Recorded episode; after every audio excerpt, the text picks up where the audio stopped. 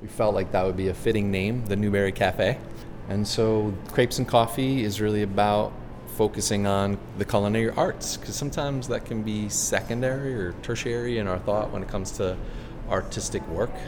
And so thinking about the traditions of cooking and kitchens, why not? That's so TAUNY. So we've had a history of doing that in our kitchen, and we've got this really beautiful custom uh, modern kitchen, and why not be able to take it to maybe a little bit of the next level?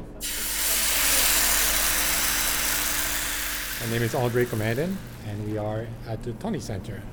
I am making French crepes, and there'll be a variety of toppings ranging from chocolate and banana to local jams. And then we also have a savory option with two types of quiches.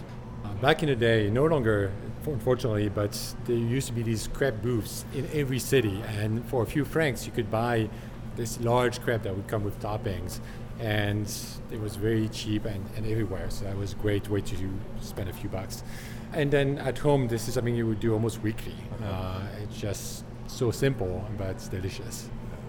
What's the secret to a crepe? Because I think Americans kind of think, "Ooh, I don't know if I can try that." Well, the, the, the secret light batter I've, and I've yeah. come to realize is patience. It's all about temperature. The batter itself is really simple, but there's two things. The batter needs to rest, preferably overnight, and then the pan needs to come to the right temperature. And once you put the batter, you have to wait for the, the edges to crisp up. Otherwise, when you flip it, it's going to fall apart. And so it's not really about patience for me. So now we see some bubbles, maybe a little bit. Yeah. So that's a good sign, right? That the the batter is, is nice and fluffy. Yeah. So your plan is once a month you're going to make for crepes. now. Yeah. You- So we'll start with once a month. This is very much an experiment. We're figuring things out. So um, depending on time availability and how things go, we'll start one month and then maybe twice a month with one weekend opening.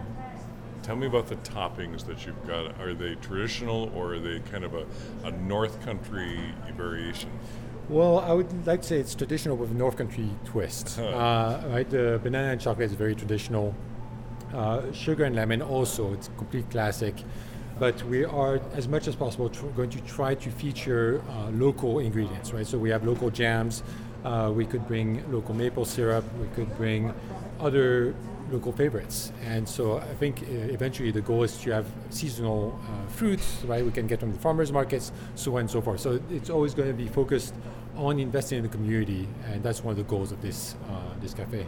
Could be sweet, could be sa- could they could be savory. Yeah, and too? so the offering of crepes could also vary, right? So these are sweet crepes, right? Yeah. They're not really meant for savory toppings, but uh, there are crepe styles that are much more, uh, much better for, for savory toppings, which we'll explore eventually. Have you ever done this before? Have you? Because you said you you were a customer. You you bought them in France. No, Oh. no, this is completely new for me. I'm I'm used to cooking at home all the time, but uh, cooking in this context is, is quite different. So it's an experiment for everyone, I think.